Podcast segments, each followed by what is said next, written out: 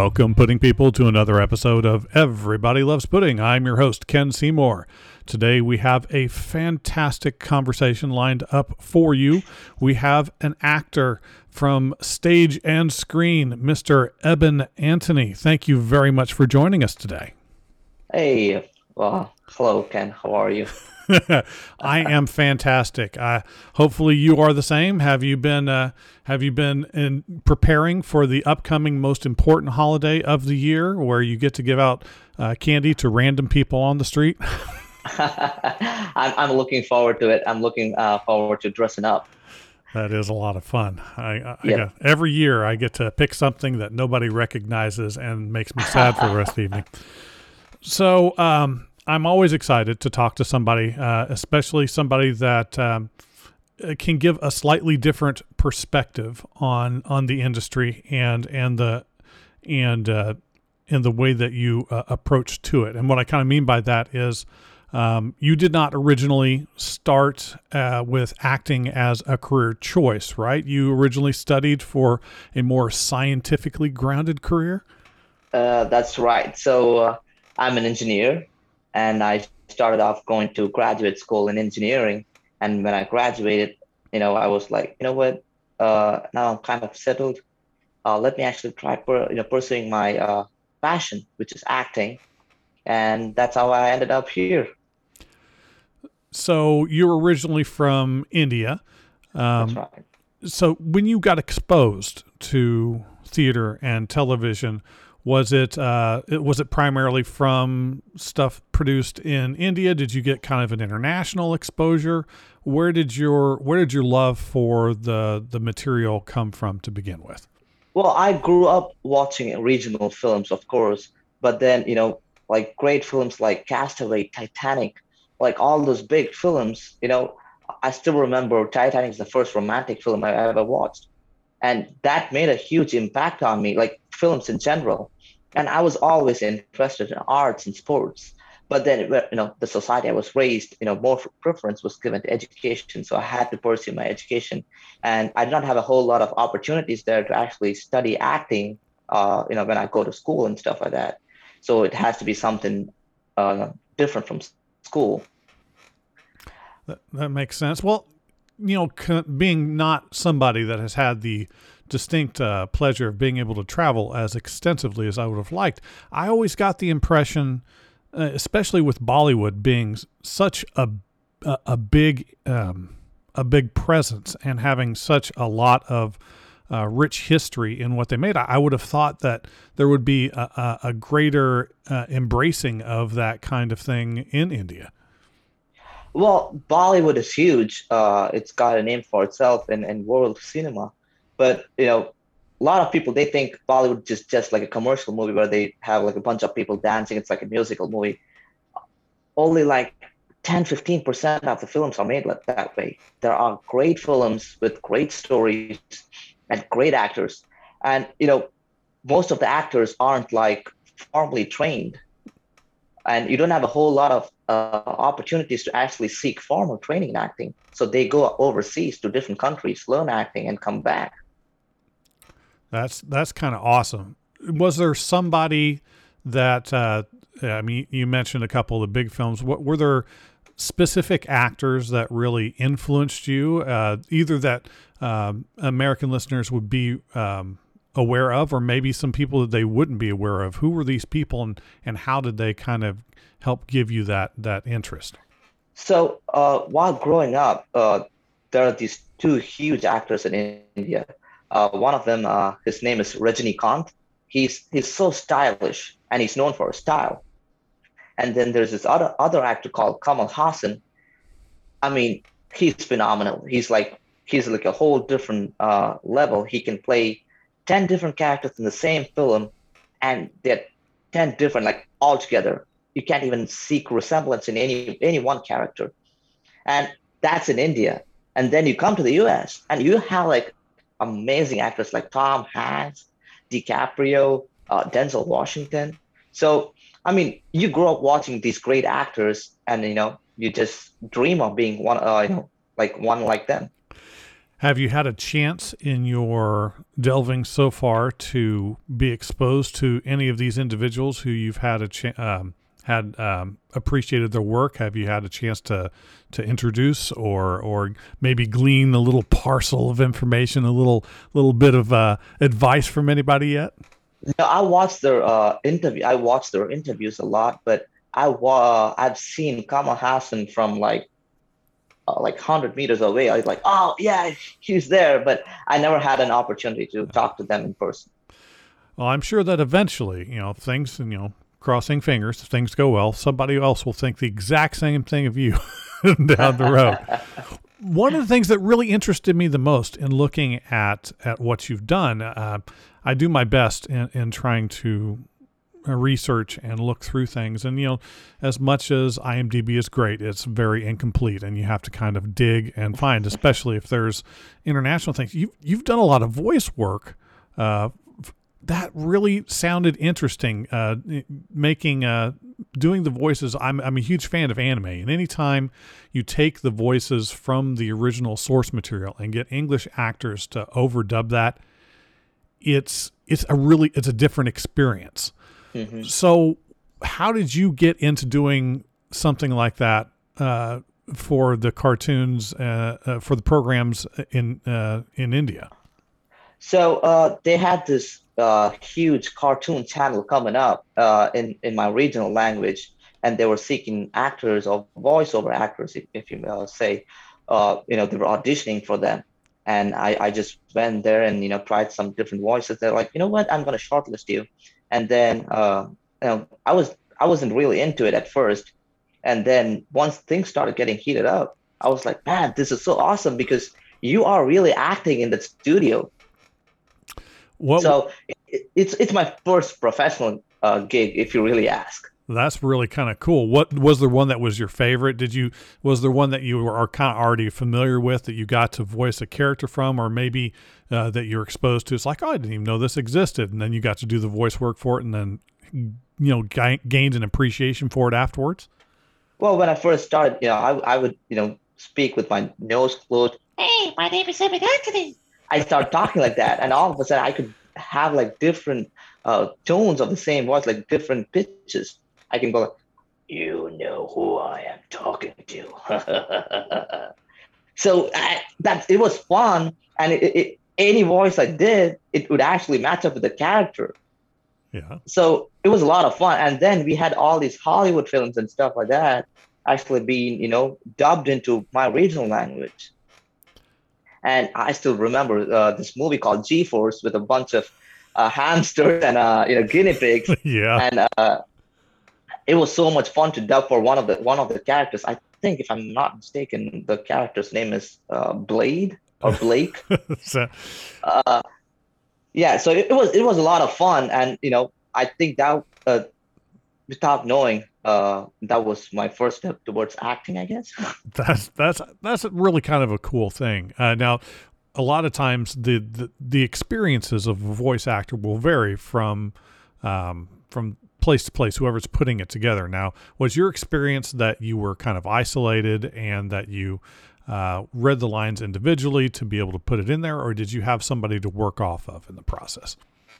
It was usually when they, when they did that, you'd be in a studio and then you'd be uh, by yourself, and you know they'll actually play uh, the video in front of you, and they'll show you what the dialogue is, and you know you have a script or sides in front of you, and you know what you're going to speak.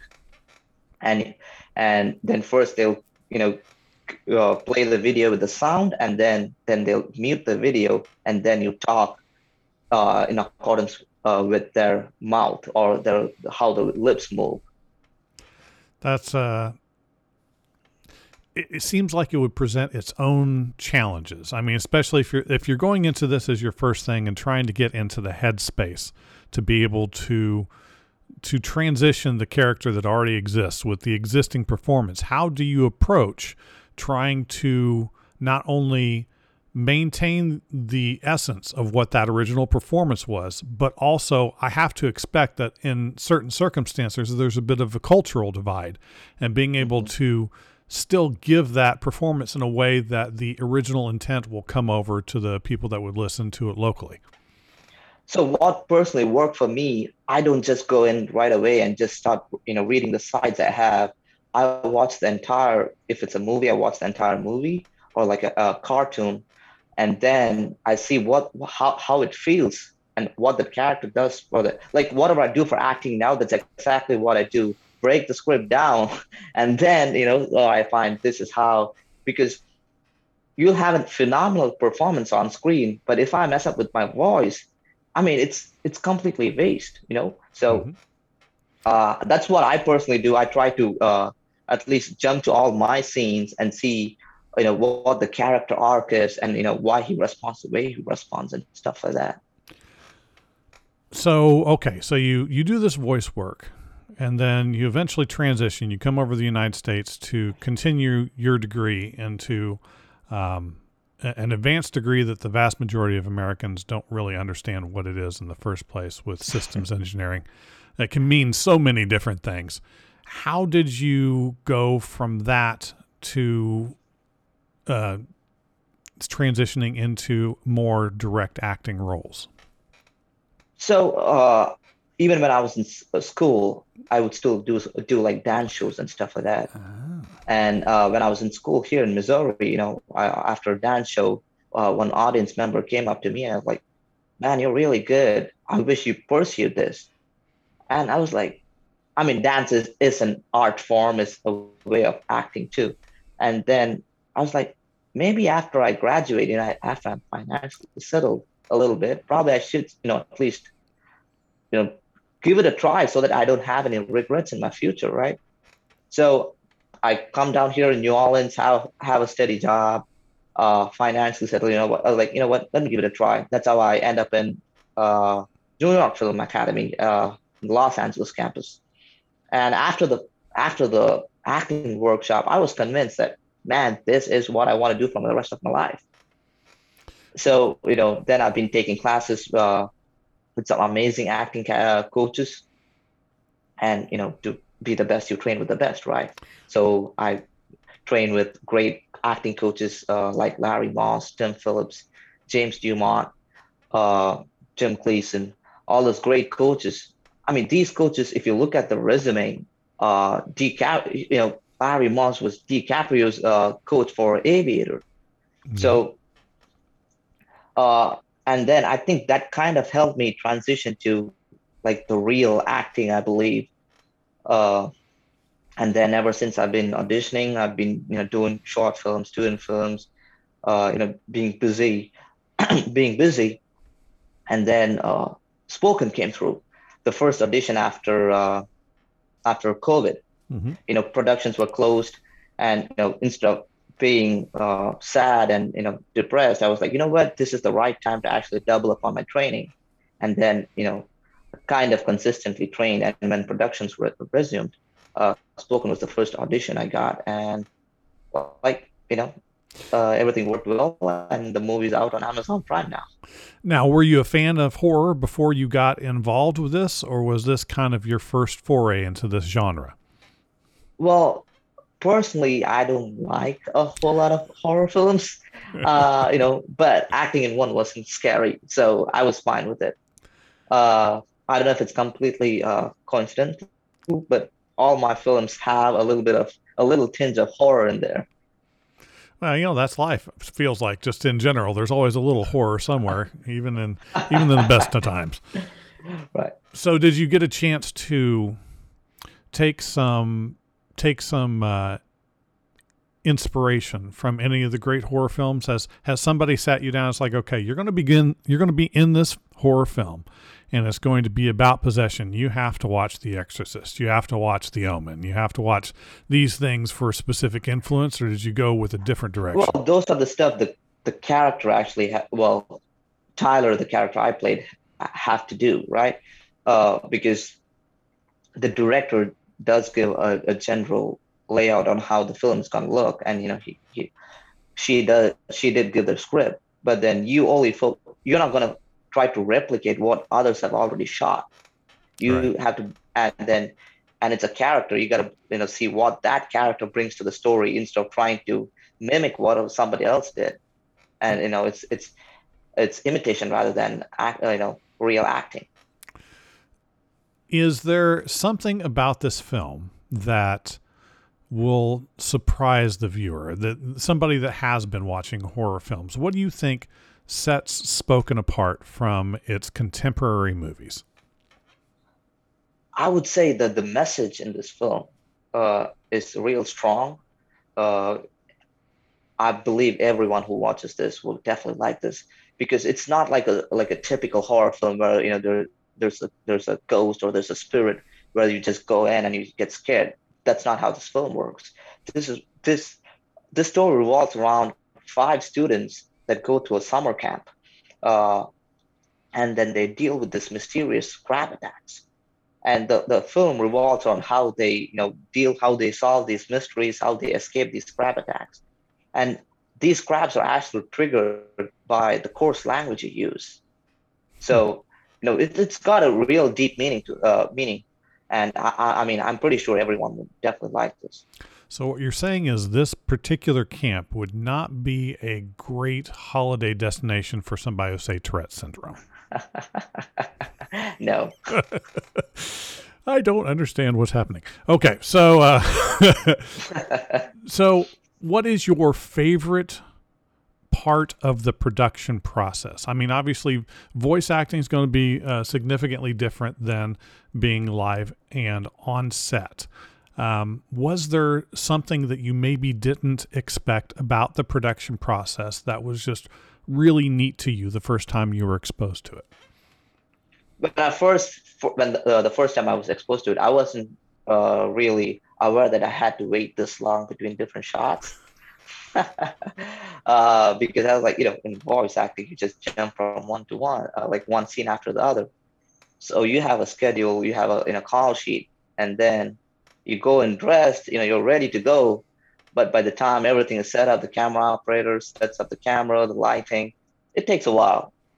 And uh, as a famous actor once said, they're gonna they're not they're not paying you to act, they're paying you for you to wait. Acting is the fun part. You get to play there. I uh, did you have any instances in the film? I mean, obviously costuming. You're going to have a, a general outfit. You're going to have your makeup, no matter what.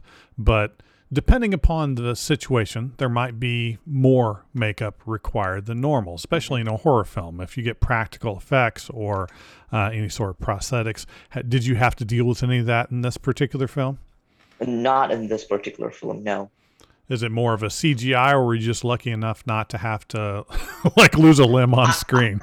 I, I, was just one of those lucky ones who didn't have to lose a limb on screen, but there were a couple of other actors who had to. uh, so okay, I'm trying to. I always try and get my questions to to not give any sort of the the plot away, but um, on a scale of say one to ten, um, you know, where where one is it's almost more of a suspense film where there's a lot more that is implied than what you see, and then where ten is going to be the biggest kind of gore fest that you're going to see. There's you know blood and guts and everything.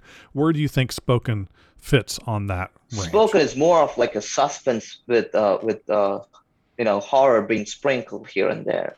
So I would, though it's a suspense horror film, I would say. Uh, I'd give it a three or four, like you know, uh, leaning towards more of suspense and deep message rather than just gory horror film.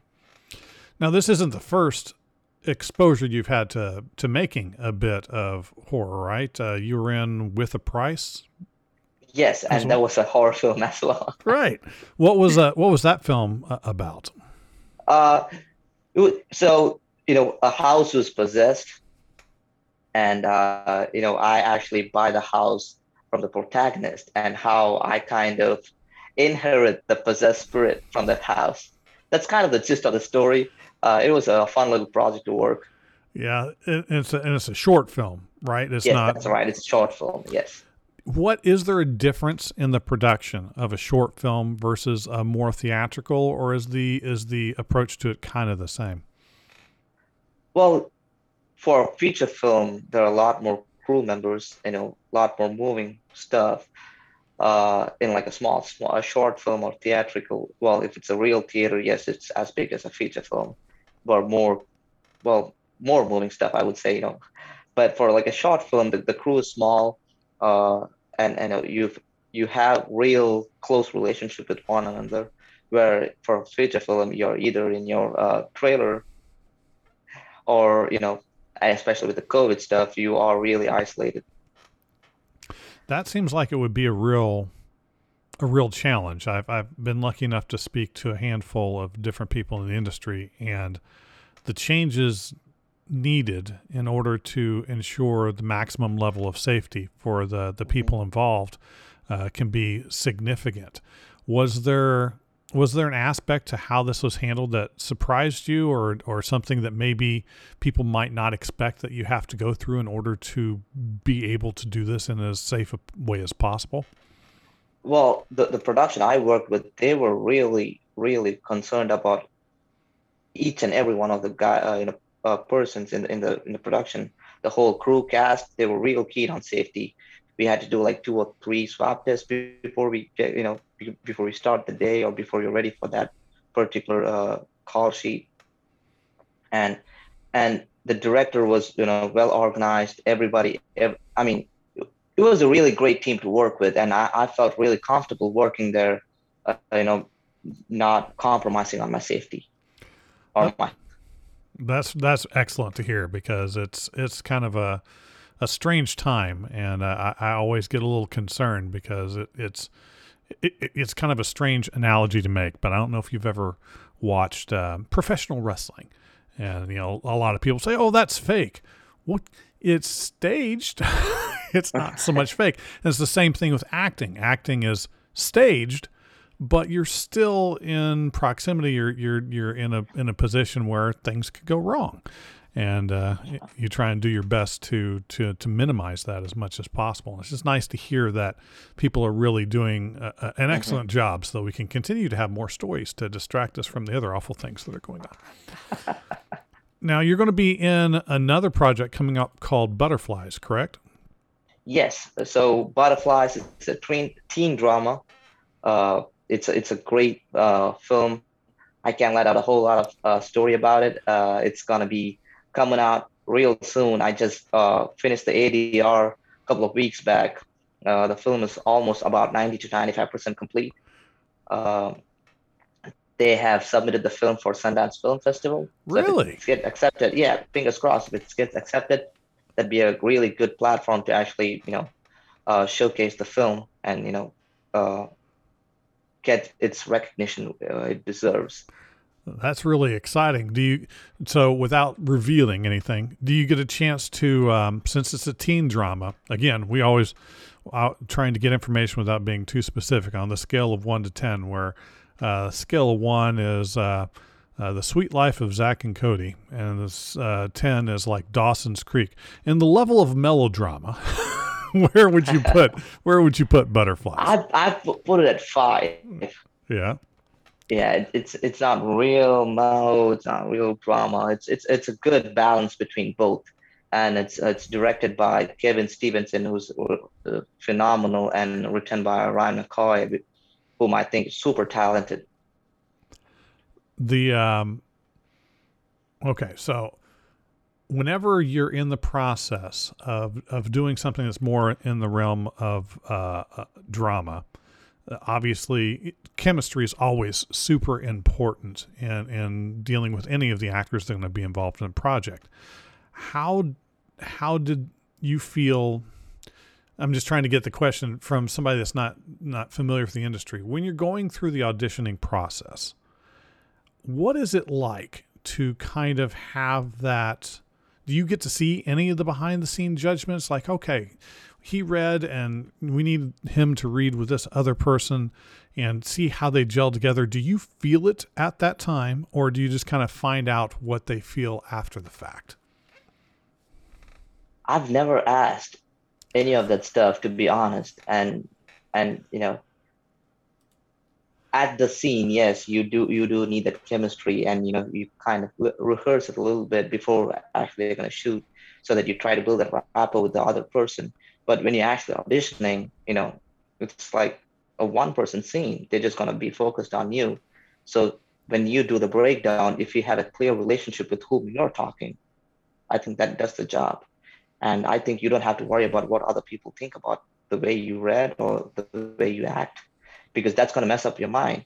And you know, you need to have a positive attitude and and think that this is your work, this is your drawing. If you if you're going to change stuff, I mean, positive, uh, you know, changes you got to make so that it fits the story. When the director says yes, you can. But if you're going to try to impress others by your work, you know, just to please others, it's not you're not going to stay, stay here for too long. That that makes sense. That makes sense. Have you had the chance to really to flex the monologue chops yet? Those are always my favorite when I did theaters. Is the monologue. Here are here are twenty paragraphs. You're going to talk by yourself on. Don't forget anything. Have you had a chance to do that yet? Uh, in this film, uh, in Butterflies, I did have a, a, a good bit. Uh, in Spoken, uh, you know, it's more of like a two-person scene. It was it was a long scene, but I think once you're in that moment, you don't really think about the words anymore, uh, because I mean, you have already done your work, so you just trust the work to be there in the scene. So you don't you don't you're not thinking about oh, what's my next word? Oh, you know, how do I react? So you just at the moment do you have i gotta i gotta ask this do you have a since monologues are my favorite i always ask do you have a monologue uh, from any production that has stuck with you that's kind of your favorite monologue uh there's quite a few uh i just recently did uh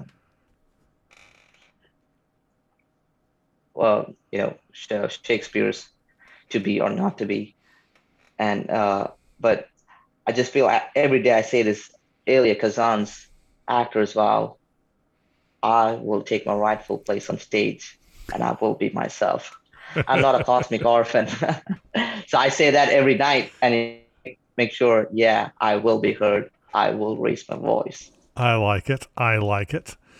Um, so, okay. Uh, uh this is kind of slightly off topic, but I got to ask, and just because it seems like uh, your your field of actual interest overlaps my field of more of an intellectual interest.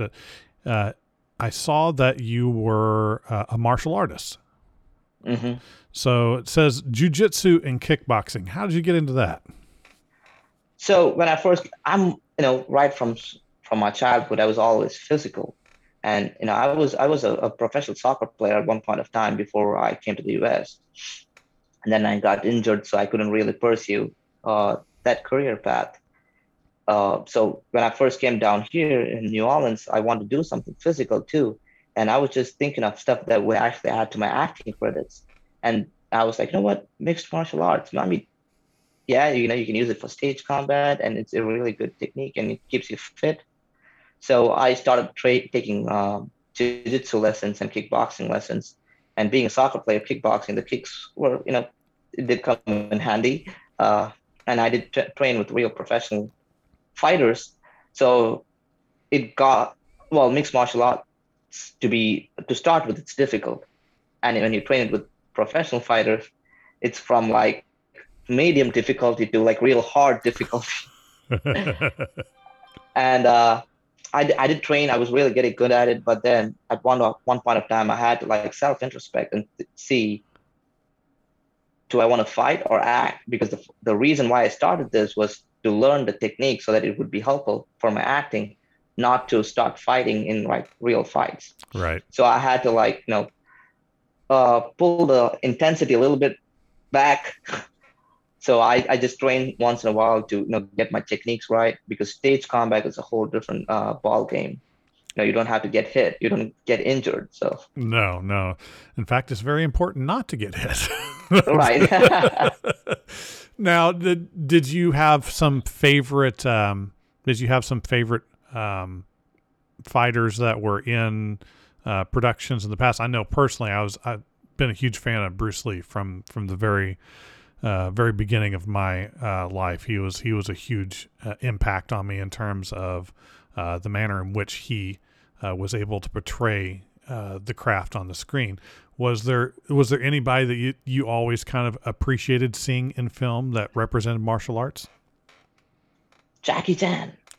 Good, I always looked up to him. Like I, I grew up watching Jackie Chan films, you know, and he he just brought this whole nother different perspective of using action films and comedy. And and I wish I I, I want to you know meet one uh, meet with Jackie Chan one day.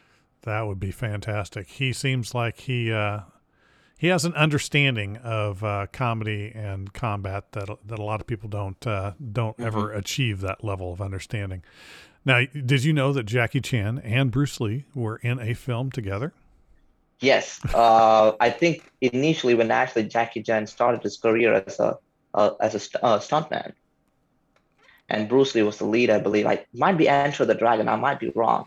Uh, that yeah is Enter the Dragon, and he uh, accidentally hit Jackie Chan for real during the production. Uh, it's a fantastic story. Uh, if uh, you, dear listeners, uh, like to laugh, you should track that down because I'm going to mangle it if I attempt to, to try and tell it. But it's it's it, it's really excellent. Jackie Chan has on a couple of occasions talked about that particular thing. Would you love the chance to be able to do something like that in a production? Would you love to be? Would you want to be like the? Because it's always a hard choice to be the the the protagonist, you know, the ultimate hero, or maybe one of the bad guys. Would you like to to be able to show that kind of martial arts side to your career eventually? Oh, definitely, yes. Uh, I love to, and you know, and I and any character, I have a physical approach to any character I, I do. So I believe the mixed martial arts would really blend in with my with my Ebin character. So I, I think I'd be able to do a good job. That's uh, I would definitely I would love to see that because any anytime you can get that kind of an interaction, it, it can it can sometimes just really elevate a scene. And even if it doesn't, it's it's just fun. Fun to see that mm-hmm. on on stage yeah. to express. All right, so now we ask the questions that we always ask that have nothing to do with anything, just because uh, of the type of podcast we do. We we like to have that baseline, that connecting point for for everything. So something that connects everybody is food. Um, often we like to ask the people on our show, "Are you a pizza person? And if you are, what kind of pizza is your pizza?" Well, I do eat pizza. I love pizza, uh, but you know I'm more inclined towards rice. So if if if I don't, I you know pizza not every day, but I mean, if you give me a, a good pepperoni pizza with diet coke, woo! it's a good day. It's a good day at any time. Now, are yeah. you are you a New York slice, kind of thin, slightly greasy, or are you a Chicago deep dish? Where do you go to on pizza?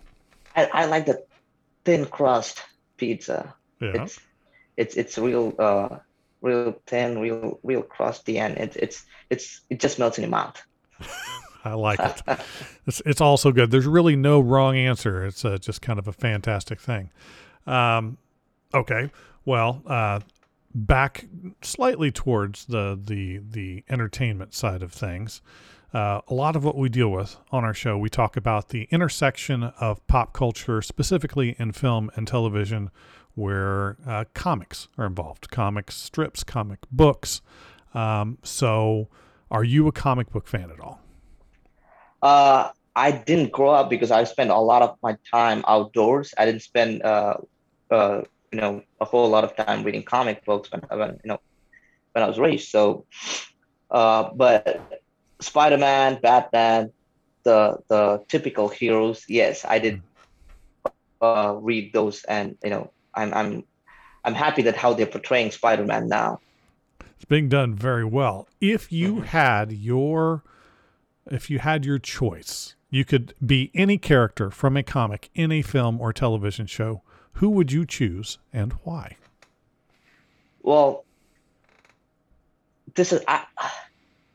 I think the character uh, I believe in, they don't need superpowers. They because they have all the superpowers.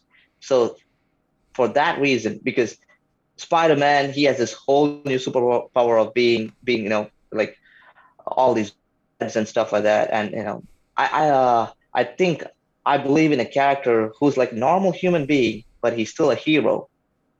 And for that reason, I'm going to go with Jungle Book's Mowgli. Oh, good choice. Good choice. Yeah, a lot of people um, A lot of people are only familiar with that character from the Disney adaptation and the films. That's right. But the book is a lot deeper than you might Mhm. expect, and it's a fantastic bit of literature, and uh, is is always nice to see a slightly different interpretation.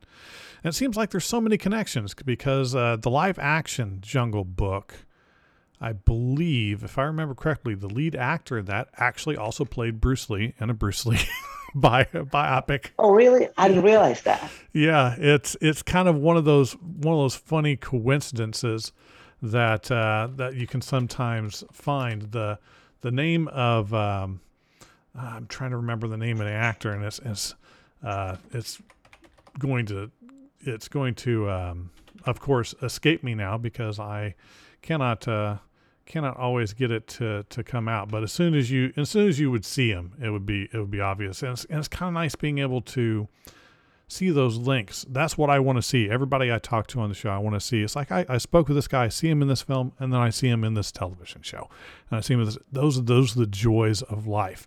Do you have Do you have anybody that you've watched that you did not realize at first that this person was going to be involved in project uh, uh, project, and they just kind of surprised you out of nowhere?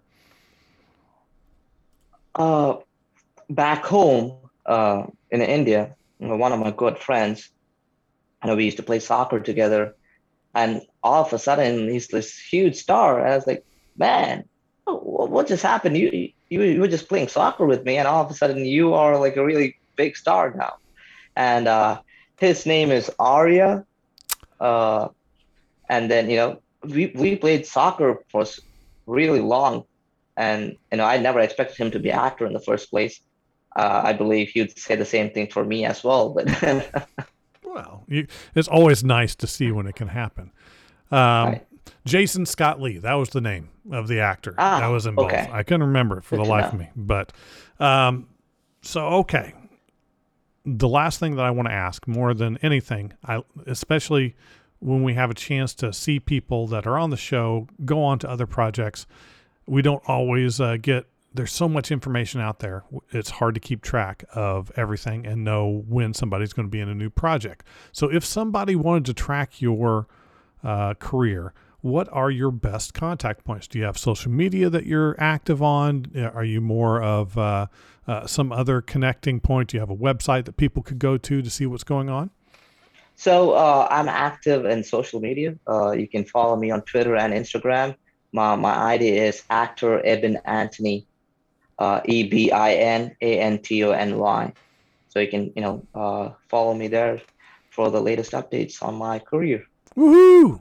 Well, we would definitely love to have you back again after after the next uh, Butterflies comes out, and that way we can kind of probe a little deeper since since we won't have to have to hide any information. And I want to see if that actually hits uh, hits where you were you were thinking it was going to be. I'm I'm really excited about Spoken. I haven't seen it yet, but I'm definitely going to watch it now. I definitely encourage our listeners to do the same thing. A good horror movie is fantastic, especially when it's more suspense than gore. At least that's my mindset, because that lets the the viewer really kind of su- Mhm. supply their own fear in the process of watching it. It's fantastic. Thank you so much for coming on and talking with us today. Well, thank you so much again. It was a pleasure talking to you today. The same to be said. Hey there, pudding people. Don't forget to check us out on our social media accounts so you can keep apprised of everything that we do any time of the day. Richard, you're most on Instagram, right? On the Graham Graham, yes. And what are we best known on Instagram as? Pudding guys. Easy enough. In fact, that's also what we're known as on Facebook. Now, I'd say we're on Instagram just a little more than we are on Facebook. You might get the occasional update there. We are most active on Twitter, where we are at Real Pudding Guys. Uh, we will give you updates about the next episode that's going to be coming at the end of the week when it's released. Any other little updates to the Ultimate Comic Movie Database or the Pop Culture Death Counts will also be there. Um, now, our most exciting changes are going to be coming up soon. We're going to have a new website called Fate, the film and television engine. We're getting close to doing the beta for that. We're still working on the alpha side. We'll be doing a little closed beta and inviting a handful of people into this. I tell you what, it's going to be really, really cool when it releases. Now, you'll be able to also hear about that on our Patreon page. What are we on Patreon, Richard? Pudding guys. Pretty easy. Now, right now, it's very easy to support us. How much does it cost, Richard? It's One dollar per month. Per month, not per day, per month. yes. Twelve dollars for a year. Yeah, uh, that's really not much to help support us as we release new content, as we get better equipment to release the content into. And when the Fate engine comes out, it will have its own cost, and we're going to make it very affordable for everyone to be involved with this. And it's going to be so cool. I can't wait for you all to hear about it.